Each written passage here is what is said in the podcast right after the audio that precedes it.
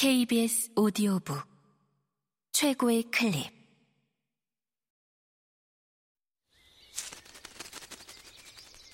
KBS 오디오북. 몬스터 차일드.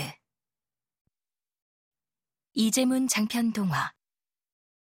성우 이명호 읽음. 우당탕탕 2층에서 발소리가 들리더니 누군가 넘어지는 소리가 이어졌다.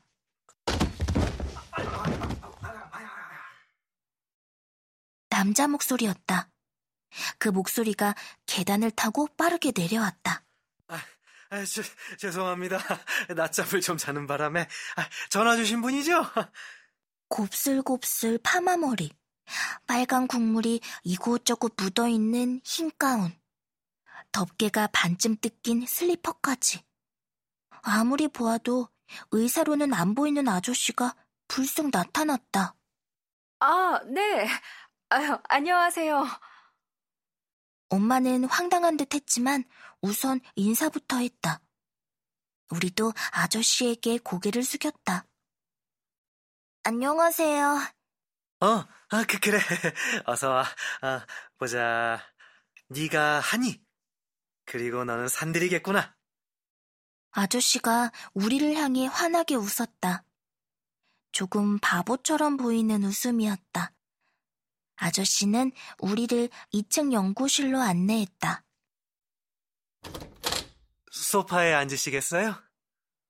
아저씨가 냉장고를 뒤지는 사이 우리는 양쪽으로 놓인 소파에 나란히 앉았다. 낯선 마음에 연구실 안을 두리번거리며 관찰하고 있을 때였다. 문득 문 쪽에서 시선이 느껴졌다. 고개를 돌렸지만 아무도 없었다. 뭐지? 분명 기척이 느껴졌는데. 다시 한번 문가를 살폈지만 사람의 모습은 보이지 않았다. 어, 고양이라도 키우시는 건가? 물어보려다가 나 말고는 아무도 못 느낀 듯해 가만히 있었다.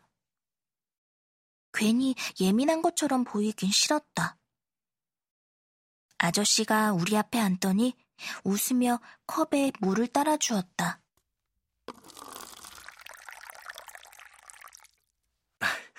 대접할 게 물밖에 없네요. 죄송해요. 장본지 꽤 됐어. 아, 괜찮습니다. 엄마는 그렇게 말했지만 표정은 괜찮지 않았다. 못 믿었다는 눈으로 아저씨를 힐끔거렸다. 아저씨는 엄마 기분을 전혀 눈치채지 못한 듯 했다. 차로 오셨죠? 그러면 좀 돌아서 오셨을 겁니다. 다음에 걸어오실 때는 버스 정류장에서 이어지는 지름길로 오세요. 알려드릴게요. 아저씨는 자기 컵에 물을 따라 홀짝 마시더니 또 실없이 웃었다. 그 모습에 나 역시 아저씨가 조금 의심스럽긴 했다. 아저씨가 파일 하나를 내밀자 엄마가 고개를 갸웃했다. 이게 뭔가요? 제가 뭐 양력을 붙여놓고 그러는 건 좋아하지 않았어요. 그렇지만 저에 대해 궁금하실 수도 있으니 한번 보세요. 파일에는 번쩍이는 임명장과 상장이 가득 들어 있었다. 아저씨의 이름이 눈에 띄었다. 강규철 박사. 이 아저씨가 그럼 이 병원 원장님? 엄마는 아직도 미심쩍어 하는 눈치였지만 처음보다는 신뢰를 많이 회복한 듯 했다. 저, 근데 제가 여기 정확한 명칭을 몰라서요. 박 원장님이 병원은 아니라고 하시던데.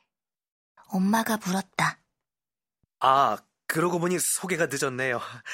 여기는 병원이 아니라 MCS 자립훈련소입니다. 저는 소장 강규철이고요. 자립훈련소? 생소한 이름이었다. 소장님이 설명을 이어갔다. 자립훈련소라 하니 좀 낯설게 느껴지시겠지만 치료센터와 그리 다르지 않다고 보시면 됩니다. 아, 다만 병원과는 다른 점이 저는 MCS를 병으로 보지 않습니다. 그 말에 엄마가 눈살을 찌푸렸다. 무슨 말씀이신지. 아, 병원은 MCS를 억제하는 데 집중하죠. 치료할 수 있다고 믿으면서요. 아, 그러나 저는 변이 유전자 소유자들이 자립할 수 있도록 돕는, 아, 아 그러니까. 엄마의 표정이 점점 굳어지는 걸 눈치챘는지 소장님이 설명하길 그치고 해 웃었다. 그냥 병원이라고 생각하세요. 대신 제가 개발한 훈련을 아이들과 함께 해 나갈 겁니다. 그 치료법 믿어도 되는 건가요? 이번에 엄마는 애둘러 말하지 않았다. 소장님이 멋쩍은 얼굴로 답했다. 그럼요. 믿으셔도 됩니다. 엄마는 스스로를 설득하려는 듯 소장님의 파일을 다시 한번 들추었다. MCS 치료라는 말이 잔뜩 적힌 상장을 확인한 엄마가 마음을 다잡은 듯 고개를 끄덕였다. 네, 믿어보죠. 그 말에 나는 내색하진 못했지만 기뻤다. 변이 유전자 소유자. 소장님은 우리를 그렇게 불렀다. 환자라고 하지 않았다. 자립훈련소라는 말도 병원이라는 단어보다 느낌이 좋았다. 훈련을 받는다고 생각하니 운동선수가 된 것도 같고, 무엇보다 소장님이 많이 웃어서 좋았다. 나는 이곳이 소장님이 마음에 들었다.